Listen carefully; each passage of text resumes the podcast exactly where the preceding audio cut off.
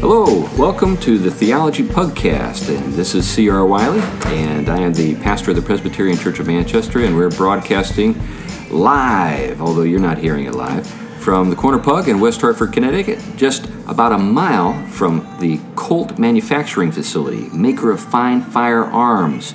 And uh, I keep saying that because people in other parts of the country don't realize that Connecticut would be a red state if it wasn't for Fairfield County. And if you lived in Connecticut, you know what I'm talking about. But anyway, uh, we have uh, my friends with me today, and I'll let them introduce themselves. I'm Glenn Sunshine, professor of history at Central Connecticut State University and senior fellow of the Colson Center for Christian Worldview. And I'm Tom Price, um, adjunct professor of systematic theology and Christian ethics at Gordon Conwell Theological Seminary, Boston campus. Well, uh, I think today what we're going to do is we're going to follow up on a conversation that we we uh, finished last week with regard to uh, the sins of the tongue, and uh, we didn't get into some of the material that Tom was ready to launch into when we ran out of time, and so we thought it would be a good idea to follow up today with with a, a uh, second uh, episode based on the same theme. So, Tom, do you want to take it from here?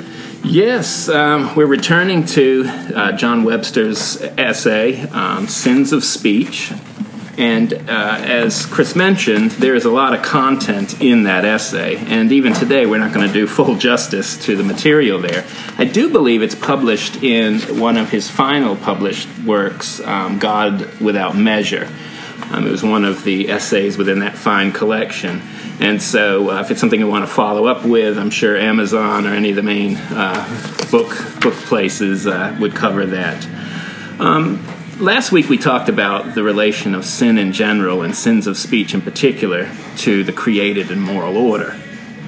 And something we noted by John Webster, he said, sin is a defect or failure of our created nature.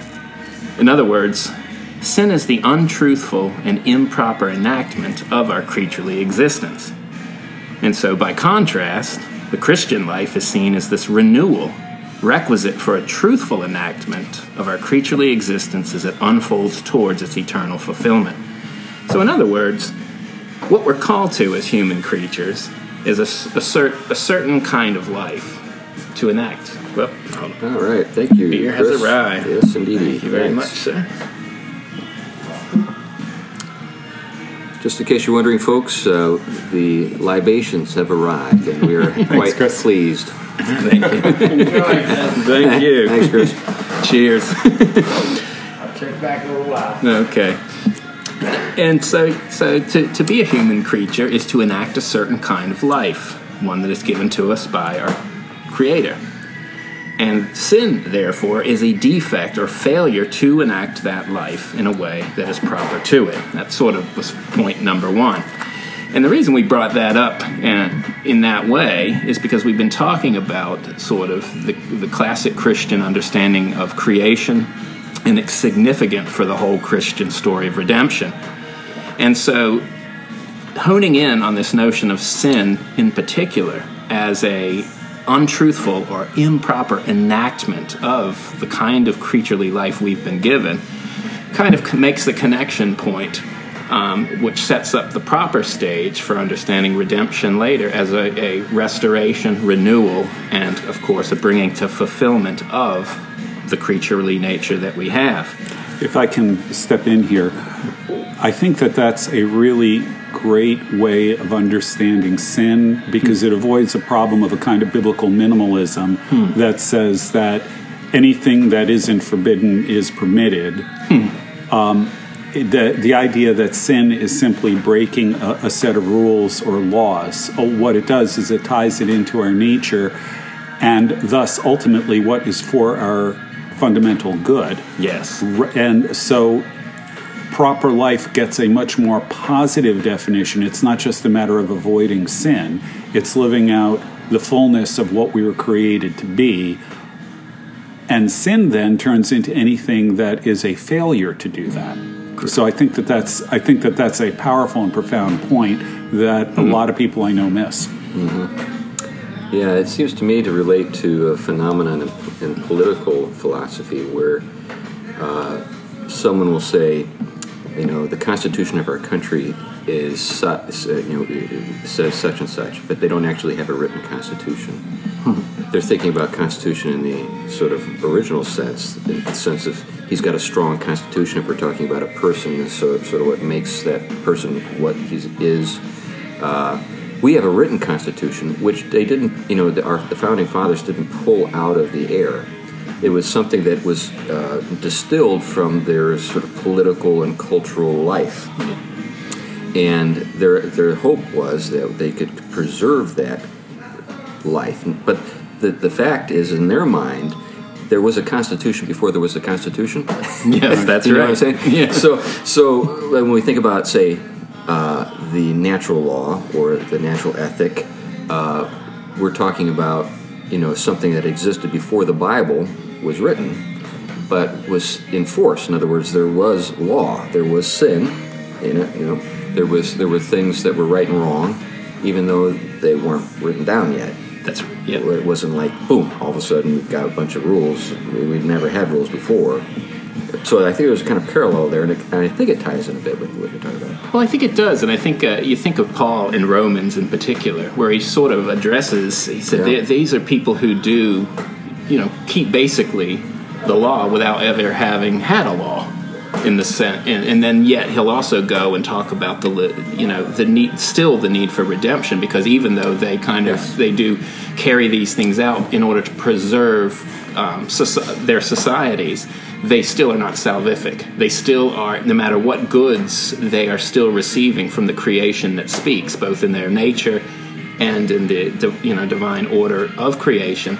Still, there is a certain suppression going on, and so redemption is is Right. is is the answer here.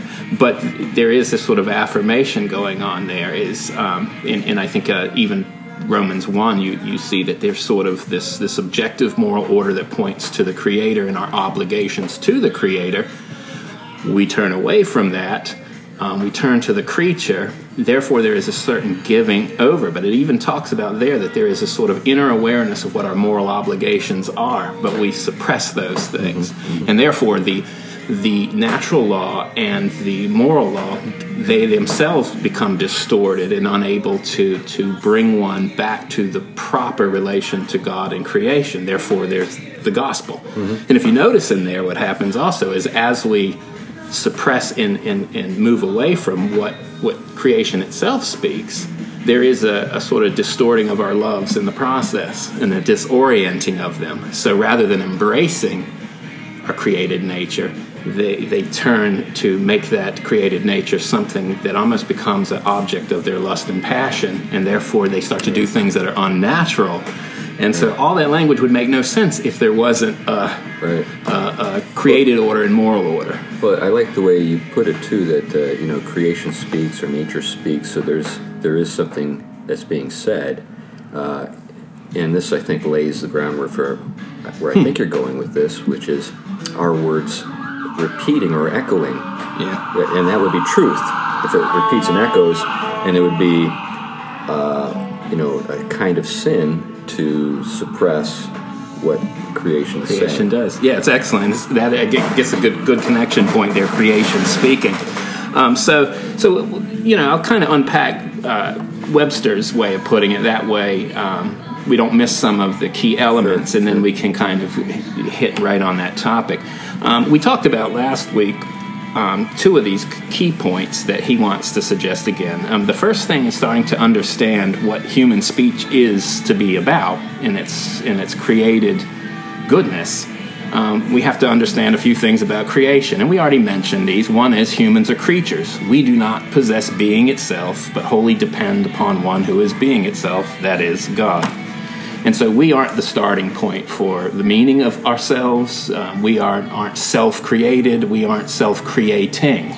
Um, rather, we, we are given our very constitution and natures. We're receiving these. Um, so that, that's point one. So that cuts off a lot of even you know contemporary or modern understandings of the human being and the human self. Um, this, the other point was human creatures are teleological. Well, there's a million dollar word, and Glenn may want to break that one down Yeah. for the audience. Yeah, I, I wish they paid you a million dollars to use that word. I've used that word a lot. I know. teleological means that we are intended or made for a particular end. There's a purpose for which we're created that we are moving toward. Uh, there's a trajectory to life, there's a trajectory to what it means to be human. So we're not just given a sort of uh, created nature that has no meaning or shape or direction to it, but one actually moving towards something to, to realize itself. Um, uh, Webster says we have a given nature which unfolds into its completeness and perfection over time. Um, and this isn't again. This is this is this is kind of a a determined aspect of what we are. Um, so to be a creature is to have a certain nature, but it has a nature that is aiming towards its perfection and union with God and Christ ultimately. Um, but he adds a couple of things after that, and he says part of this nature is we are rational creatures. Maybe Chris wants to kind of hit a few points of that, uh, some of the significance of why that would be true, um, mentioning. Well, I mean, when we think of rationality, I think, uh, you know, we've talked about this before that we're thinking about something much older than I think many people sort of associate with the term rationality today. Most of uh, modern philosophy is an exercise in sort of uh, trying to understand the, this, this, the, the, sort of the interior life of the of the subject, and not necessarily see any connection to the larger, you know, exterior or ex- external world. It's, Yeah. it's sort of like, you know, you can go back to Descartes. You know, there are lots of ways you can describe what happened. But uh, in the ancient view, uh, when we talk about reason, we, we, we, we talk about logos. Logos is a marvelous Greek word that means both reason and word, thereby sort of demonstrating that there's a, uh, a kind of co- coexistence uh, uh, or or a reality that's almost impossible to, to, to understand without the you know in other words when we think of re- Cohere, oh, cohere yeah, that's yeah. a good way to put it yeah. So we got these two things that are both present. Now if if reason uh, and word are in that in, in this real way bound up with each other and it suffuses the, the reality that we do, that we are, that we are in then our use of reason as rational creatures gives us uh, a way of relating to not just sort of like the stuff that's in our heads, some kind of Kantian prison, uh, but the, the the entire you know the entirety of the creation. Yeah. You know, so we can study it because it's ordered by the same thing that orders our minds. You know, in their created goodness. But I, I, I'm kind of I'm beginning to, to sort of get too far away. You get fine. Well, but actually, I think you're dead center on this paper because if reason and word go together and we are rational creatures made in the image of God who is rational, then our words Yes. are important, they matter. Yes. And sins of speech then become something that are terribly serious. Right. Yeah. Right. And, and, it, and it starts to speak, and this is sort of a connection um, he, that Webster does. So he, he, his way of putting it is we're rational creatures. We're capable of true but limited apprehension of the world. This is sort of what, what Chris was talking about. And then he wants to add the other part we've been hitting on other times. It, the, it, it allows the inner life to deliberate and govern our instincts, desires, and wills. Um, and again, he's talking the created design here. He's not talking what we end up doing with it. Um, but that sets the table, that link really between um, word and rationality to the second part of being creatures, and that we're social creatures. And uh, we're, we're part of, and partly constituted by relations to other creatures and a common enactment of our nature in its tendency towards certain ends. It's, you know, a lot of thick language there. But he wants to say is we're communicative creatures, and this is the point where he's talking about that. Our natures occur as we give and receive goods of various kinds. And this is to this is you know like creature to like creature. Such goods are not only external, but they're internal goods to which pertain to our being and well-being. We as creatures share in a set of exchanges through which our nature is extended towards perfection. And I'm going to kind of spell out what that means in a second. But his other way of putting it is we're verbal. The communication of these goods by which we are sustained in life take place through language. He, he says linguistic signs or actions accompanied by them.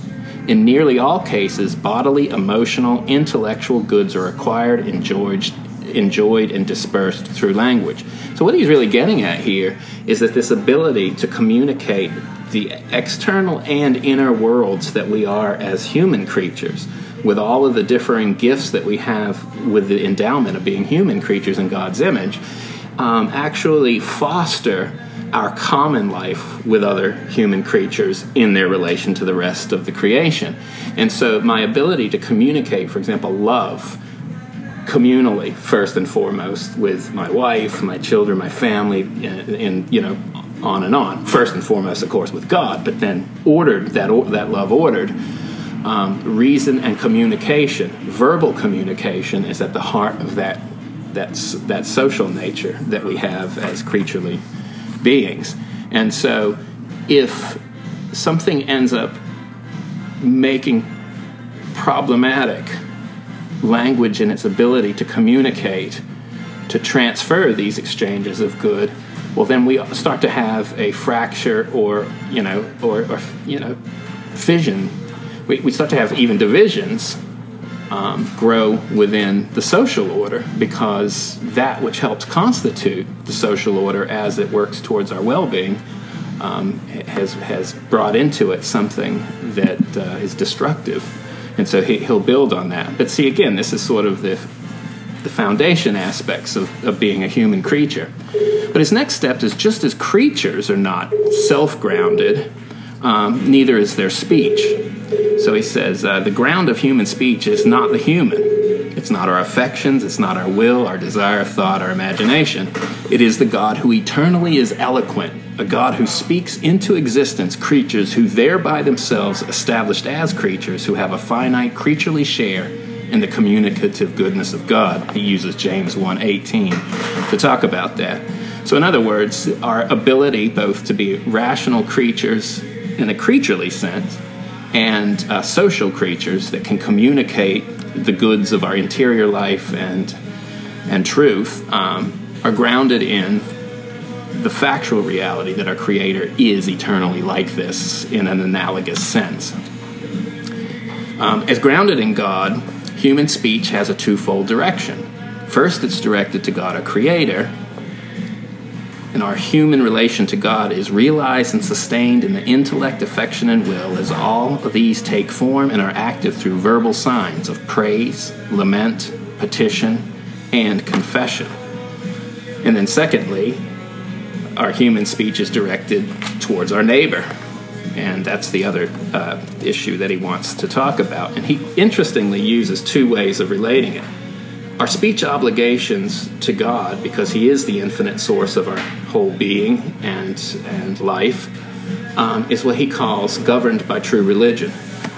And he says, by our, our, our, responsibilities to our neighbor as, as honoring the gifts that they are and our common life, um, you know, an affirmation of our common life and, and its significance, he calls this um, what he calls uh, the requirements of justice. Um, any, any so true religion, the vertical, and then justice, the horizontal. The horizontal. And uh, so, so that's quite, sort of what he talks about is is the, the kind of at the heart of the creaturely picture of speech obligation. well, the way you put that is interesting because uh, the term obligation, yeah, I think, uh, and speech yeah. Is, you know, that, those aren't often put together in most minds. You know, um, if we were to say, uh, you know, you have to stand and pledge allegiance to the United States, uh, there will be some people who say, oh, you, you know, you, you can't require that. I mean, this is a free country. Yeah. So there, there's a sense in which we've uh, come to think of speech as something that can never be required. It's something that uh, is only freely offered. Uh, but what I think is being laid out here is a, is a whole different way of, sort of frame of thinking, a frame of reference for thinking about speech, in which uh, there really is no kind of getting out of it. You know, there's you just you know you, you can't really truly live honestly, let alone well for yourself. Yeah. It, let, me, let me sort of play this out a little mm-hmm. bit. So So I'm thinking aloud here. So if there's anywhere that I go astray, wave me down and say, "Chris, that's just stupid. That's nuts." But but but my thought on this is that you know when we think about say someone like um, well uh, you know someone like who's the guy who did the Walden Pond experiment? I'm just drawing a blank all of a sudden. Thoreau? Thoreau, Thoreau. Thoreau, yeah. So here's Thoreau, you know, talking about uh, you know self sufficiency, and then he borrows the tools to build the house, and then you know he's using human language that's been handed down to him over thousands of years to write his book and his reflections. he's not self sufficient at all, you know. And he's even building the place on Emerson's land, if I remember correctly. It's not even like the land isn't even his. Mm-hmm. So he's he is uh, kind of indebted to all of this. He's indebted to his culture. He's indebted to particular people. He's indebted to, to nameless, faceless craftsmen who, who over generations created the tools that he used to build his little cabin. You know, there's so many ways. And he's indebted to the people who created the language that he uses. That's right. Which is a point Camille Paglia makes uh, recently with respect to insisting on using transgendered Yeah. pronouns. So Yeah. You don't you don't own the English language. It Yes. was bequeathed to you from Shakespeare and Joyce and all of these other people. That's a beautiful play on her part. Yeah. Mm-hmm. Yeah, and I, I never really made that connection with this point here, but there is a sense because there, you know, we were, we're, we've been enough into the, the, universities and academia long enough to know the, the, the you know the assault on sort of Western tradition in particular, Yeah. which gave us Which gives us everything that's worthwhile in the modern world. and I mean, and let's be real, this assault, but yet there is a including sen- this microphone. That's and yet there is this creaturely obligation actually to to honor tradition until it, it in um, you know in a, in a certain way to do justice to it maybe to Well, that's my point. Yeah. The, the, the use of the, of the, of the term uh, obligation was Yeah. a fascinating one to me. It sort of Yeah. arrested me in my thought. Because uh, where where this connects is that if you insist that there is no obligation, what you are saying is you are autonomous. That's it. Yeah. And that is a denial of our dependence on God and our creatureliness and the entire milieu in which He's placed us. Right. We, we are pulling ourselves out of that. And Neal Plantinga, again going back to the idea of sin, Neal Plantinga dis- defines sin as the breaking of shalom. Mm hmm. And when you insist on your own autonomy, you are breaking shalom. right. Right. yeah and yes Yeah, I think that there's a there's a healthy kind of self-reliance, and when I what I think of it, when I think of that is, is this responsibility, sort of taking responsibility for your own actions. But uh, your own actions ought to be uh, in response, a grateful response Yeah. to the things that have been done for you. um, yeah yeah Um, so you know there is a phase of life where you're kind of carrying more of the load than you did when you were a child, or you'll be able to when you're old. And so we can say, in a qualified sense, that people are self-reliant, but not in an absolute crazy sense. That's right. That's right. And we don't realize that. You know, I mean, well, we many of us who think about these things start to realize just how indebted to the given world that we're receiving that has gone on since the, the beginning of creation, and and so uh, uh, just uh, just you know our imagination, the way, you know the things we think about, the way we think about them, all these things. You know, I think Glenn has a point why we think the way we do. I mean, it's, right, it is, right. there's this there is this uh, this whole And that's what, available on Amazon, by the way. that's right. And oftentimes, and, and this is kind of worth, I guess, bringing in at this point, in, in, in the Protestant and Reformed evangelical world, we've kind of moved a little, I think, closer to the Enlightenment notion of autonomy from the theological tradition.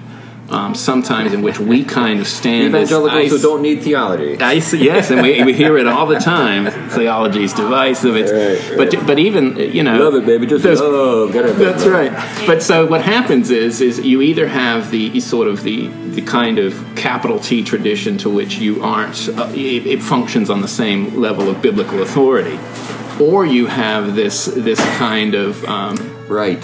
This kind of biblicism that just ignores the fact that the Holy Spirit has worked through Christians and given them um, biblical wisdom from which to draw upon to interpret. or even just to uh, sort of accept the fact that you know the Bible didn't fall from the sky. That there actually were m- lots and lots and lots and lots and lots of people who Yep. helped to bring you this Bible. Yeah, my, my uh, fundamental argument for why church history is important is you ask somebody, do you believe that the Holy Spirit guides, your, guides you when you read Scripture? Do you believe God speaks to you through Scripture? And they'll say, well, yes, most of the time. and the, the response then is, well, why do you insist on God keeping on repeating himself? Yeah. I mean, he's taught people through the centuries. Why do you expect him to keep coming back and teaching the same thing over and over again? Why not just learn from the people that he's given wisdom to before? Right. You know, another part of this, by the way, just to mm-hmm. take it in a bit of a different mm-hmm. direction, is the concept of freedom. Hmm. If you go back to the 18th century, to mm-hmm. the founders, hmm. they talked a lot about liberty. And when I was in school, everybody said liberty is the same as freedom. Hmm. It isn't. It isn't That's right. The the modern English word freedom really picks up two different ideas from the 18th century. One of them is liberty, which is a positive definition of freedom. It's freedom for something, freedom to pursue the good, hmm. freedom to Yeah. to try to achieve positive ends, live a virtuous life, all of that. The other is license, which is a negative definition of freedom, which is freedom from, specifically freedom from restraint. Hmm. Now, when we use freedom, we mostly mean license. We don't mean liberty. We've completely lost the concept of liberty. I would argue because we've lost the concept of virtue. Yeah, and if you don't have virtue, you can't have liberty. Yes. Yeah. So, since we have no concept of virtue, we have lost liberty altogether, and that means everything goes to license. But this is precisely the kinds of things that Webster is talking about, though put in kind of a different Yes, context. I think this is ac- actually what he is because the next thing he talks about is sort of uh, the causal power and the irrevocability of our language, which automatically assumes a responsibility of freedom as creatures made to be free. Um, Reinhard Hutter uh, basically calls Christian freedom uh, the truthful enactment of the Christian existence. I kind of referenced it early on, and I think that gets it right. It is it is one that is drawn in by the created givens. And so, therefore, it has direction that helps us flourish and, and, and helps the, the common good because it is actually it, it is actually directed towards those freedom given realities that we're called to to um, participate in towards our perfection. And so, when he talks about that, what happens if that goes off? Well, then that causal power and that irrevocability can become extremely dangerous when license is there, and therefore then you you bring in law that becomes you know a limit to Right. our speech and and our uh, in good speech or well, speech. This is, this, yeah. is, this this whole thing. It's like a movie that just you know. yeah. I've seen this movie so many times. That's right. If you, if you if you if you read the history of you know maybe one of the reasons why these people want to get rid of Western Western history or Western civilization or the study of it is because it'll expose that all their dreams don't work. you know, all the things they want to do have been tried like forty times, and they all kind of come to the same terrible end. Yeah. Um, I think you know that, but this idea that you know there's this sort of progression, you know, where you have liberty. You know, when you think about say the Republic, mm-hmm. Roman Republic, Sure. you've got liberty where you've got a, a social environment where where you have uh, enough sort of uh, uh, you know property uh, and it's and it's distributed broadly enough that you have a material basis to pursue a good life. Sort of, and, and so there still are obviously things that you need other people for, other other families for, other villages, communities, and so forth. To you, you've got to co- collaborate to, to, to do to protect yourself. For example, that's usually the first thing. But but then uh, this seems to gener- this seems to sort of once you get on that train of centralization, you know, and bureaucratization, and uh, next you know it just seems to take you in this uh, to one stop after another that you can almost predict, and to, to the point where you get to empire, and then you get to I'm going to do the. Uh, I'm going to do what he had. I'm going to do the cider this If next you have one. any more, I'll do another. another one of. We're getting another round here, folks. Want an appetizer or anything? You know, I think I will when uh, you get back. I'll have an idea what I want. But anyway, uh, and then you end up with with the sort of chaos, and then the demig- demagogue or the emperor or whatever. Well, you know, in the Renaissance, one of the big themes of the Renaissance was the decay of nature, which basically was their version of entropy. Yeah. It said, left to its own devices, hmm. everything in the natural world tends to decay. Mm-hmm. Human civilizations are no different. Mm-hmm. Thus, the, as a, a, a civilization is going to be born, it's going to grow, it's going to mature, then it's going to begin getting old, and it's going to start moving toward decay of a different sort, and then ultimately death. All civilizations do this; they believe this, which is one of the reasons why the the humanist war cry in the Renaissance was "ad fontes," go back to the original sources hmm. Right. before the decay of nature sets in. Right, right. Sort of But- the hope of and well reform. in, in Rebirth, the, in yeah, the hope there's your that, rebirth, in the hope that you could yeah, Yeah. That, that you could then renew things although not all the renaissance thinkers believed you could but here where this applies is what you're describing is what a renaissance thinker would say that's the decay of nature at, Sure, at operation sure, you know sure. you've got this, So, this you know, so good thing that, good positive yeah good positive thing right. but as time goes on, inevitably corruption is going to creep in, and inevitably it's going to end up decaying. Right. Right. Well, yeah, and it actually, I mean that that actually could be open up a lot of things to explore. I mean, I think just even one is is to look at the way in which uh, flourishing civilizations, even ones that haven't been impacted by Christianity, um, the way in which um, healthy speech functioned within the society.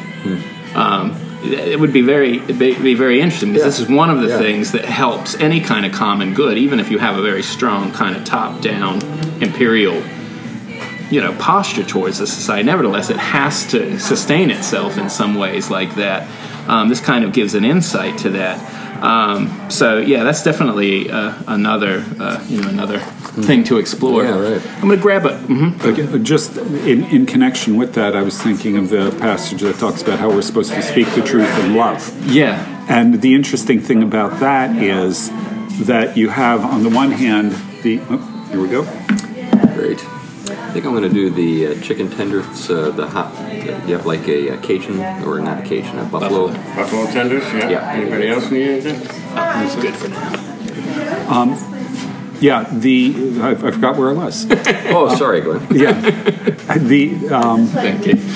yeah, I literally have forgotten where I was going with that. Something Oh, do. truth and love, right? Yeah, right, Yeah, right. the the um, the tendency today is to do truth or love. Yes. You know, the, this this tendency to either browbeat people with the truth, Right. or to be so quote loving, and those are scare quotes. Right. Uh, so quote loving that you never actually deal with truthful issues that might be uncomfortable. Yeah. And and the fact is, you need both. You, you you need compassion, you need love, you need all of that, but you also have to take a firm stand on truth, which is exactly again the kind of thing that he's talking about in his paper. He is. mhm. Well, I was going to tie Yeah. into that. I mean, you've got this idea that these things are somehow irreconcilable, but can you really have love without truth?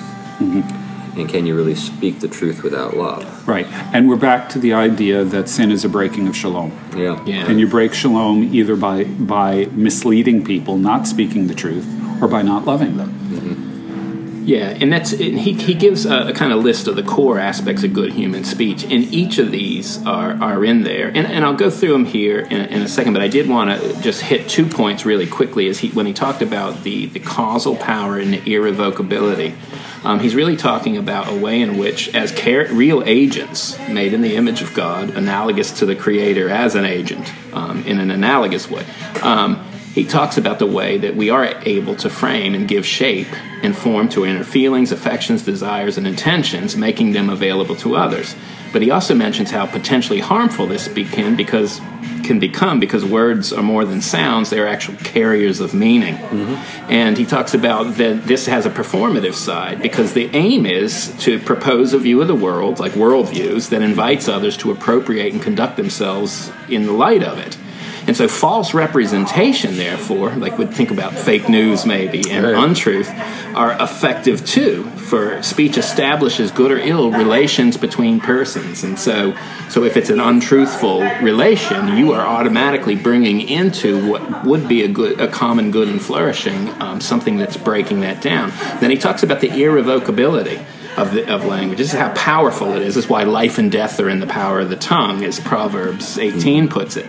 Um, its generative power, in some measure, is undiminished. It may not be unsaid, harm is done. Now, we may be able to get rid of the tweet we put out, you know, when we had a few and uh, we're debating with somebody. But nevertheless, the harm, even if we go back and try to Sure, make right, amends, it's right. sort of like any sin or evil or injustice. There is no, this, this whole notion, no justice, no peace, is you can never achieve that original justice. So in that case, you can never have that, that, that kind, you know, this Yeah, is the I'm whole sure way. those folks are after that anyway. That's right. That's right. Um, but when he talks about the the um, good human speech, the first thing he says is it, it's it is characterized by integrity, a transparency with which it manifests the good intentions of the speaker. It is the utterance of the well framed heart and intention, and therefore can utter righteousness, wisdom, and speak justice.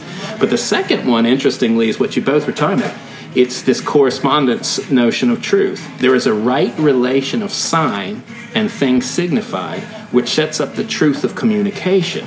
Where the language properly corresponds to the objective reality of, thing, reality of things as they truly are, human speech is trustworthy, and we have a non manipulative communication of truth. Now, contrast this with Rorty. Yeah. You know, he spends a whole book on, uh, you know, of course, he's going after the Cartesian notion of, of the, the self as a mirror of nature. But he thinks correspondence theory is grounded only in Descartes' view of the self. Yeah. So therefore, he wants to get rid of correspondence theories of language, which means our language really refers to reality in some way as it is. And so what he wants to put in it is the manipulative notion of language, that all language should be self-serving so we can redescribe reality to to to One of- one of the things about people like Rorty is you say, have you ever thought this stuff through? you know, the implications of what you're talking about. This is disastrous. This is babble. And it, it, it, it, it's, it may or may not be an interesting thing that he is actually, is he the great grandson of Rauschenbusch? Well, I don't know. Yes, Rauschenbusch, the famous uh, Baptist liberal. Wow. wow. So it would be interesting to Yeah, actually yeah. trace trace Yeah, how, how yeah. language function, and that's a whole another thing. right. But So, so in essence, he has no problem in principle with demagoguery. It- how could you? Yeah. I, I think he think he really thought we had arrived at a place at which society was liberal in the good sense enough to be able to do this. I think he really was. That that always puzzles me about Yeah. ac- ac- academia is the, the sheer naivety. Oh, that's right. They're, they're tremendously sophisticated within their little sandbox. That's right. But when they get out of it, they're just completely lost. Sorry to say. Well, you guys are academics.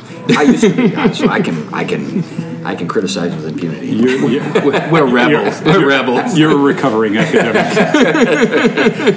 but but but I you know one of the things that I, I have noticed speaking to this question of, of the academy or the to the reality of the academy is um, the the people that seem to have uh, you know sort of their feet on the ground are people who have some basis for having known physical reality. We talked about Camille Paglia a little while ago.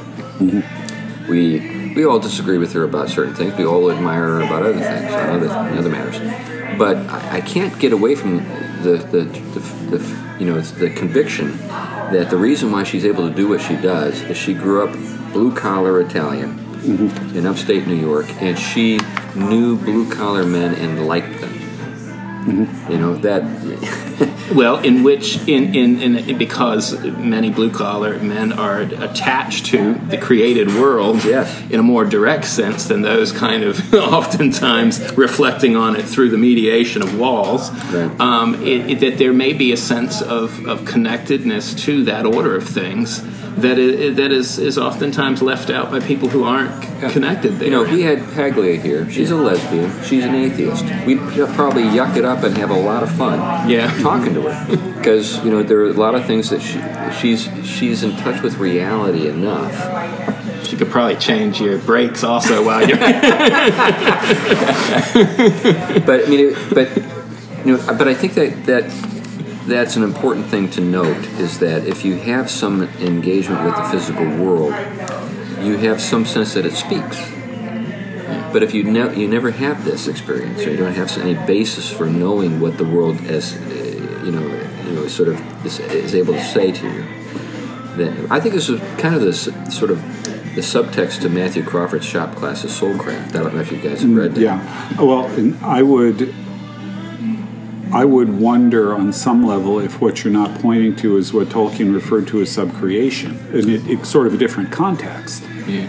But the person who works with the physical world, who makes furniture, who does carpentry, who fixes the brakes, Right. who Yeah, does yeah. whatever, they are, in a sense, acting as a sub creator in that they Yes. are, they're not an, an original creator, they're not creating ex nihilo.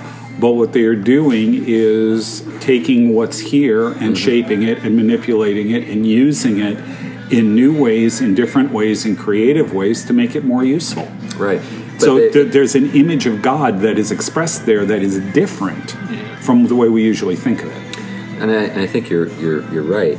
It's the sub care, you know, sort of. Yeah. The, you know, it's that mm-hmm. it's the sub creation that I think is important to also think about because when you're a sub creator, that means that you recognize a creator. That Yeah. there is something that are, that's already given. It, you could almost use de- a demi-ur, Yeah. because you're, you're actually working with material. Yeah, yeah, and, that's and, right, that's right. and except for the difference would be there is actually also an order there. You're not merely given order. You're actually free. You know, I, I, maybe another way. Karl Barth used to love Mozart, and he has these great. He wrote actually a little book on it. But the one thing he loved about Mozart that differed from all the other composers, he said Mo- Mozart's free. He is writing and playing and doing all this stuff within that, that musical frame because he accepts the definition and the given of it. And so where the others are rebelling against form Yeah, and yeah, yeah, structure, right. here is somebody that is creating within the parameters of and so this is a person who's free and he's free to do all of this and even free in his character. He's kind of, he kind of yeah, he was a nutcase. he was a nutcase, but he was free like that because he actually was was secured by Yeah. the real freedom Well, that yeah, one that's it. has within. And, and so he has this this point. He said, "Well, while the angels, I mean, no, he says, well, it may be that in heaven." God only allows Bach to be played. The angels, when God isn't around, this is a joke. We're listening to Mozart. Well, that's a good place to kind of bring things to a to a close here. Um, we are kind of come to the end of our time, but is there anything that you want to say, Tom, as we wrap up? Uh, no, I think there's a lot there to think about. It's you know, it's it's some pretty heavy heavy stuff, but I think it's just in line with what we've been saying that um, that uh, sin itself, blasphemy and, and defamation of each other, and lying, and uh, all the all the speech vices um, are are a, uh disruption of this good created um, order and the communication good that comes with it. And so, um, huge impact when when we Right, don't. we can't speak well if we don't live in a creation that was made well. Yeah. Yeah. Anything uh, you want to add, Glenn? Uh, I, again, I just found this a tremendously fruitful article to, to think about. Um, a lot of helpful new perspectives for me. I thought it was great. Well, that's that's great. I, just a couple of things as we wrap up. Uh, one, we want to bring up to speed on our Kickstarter campaign. We've got good news. Last uh, podcast, we noted that we had raised 10% of our goal.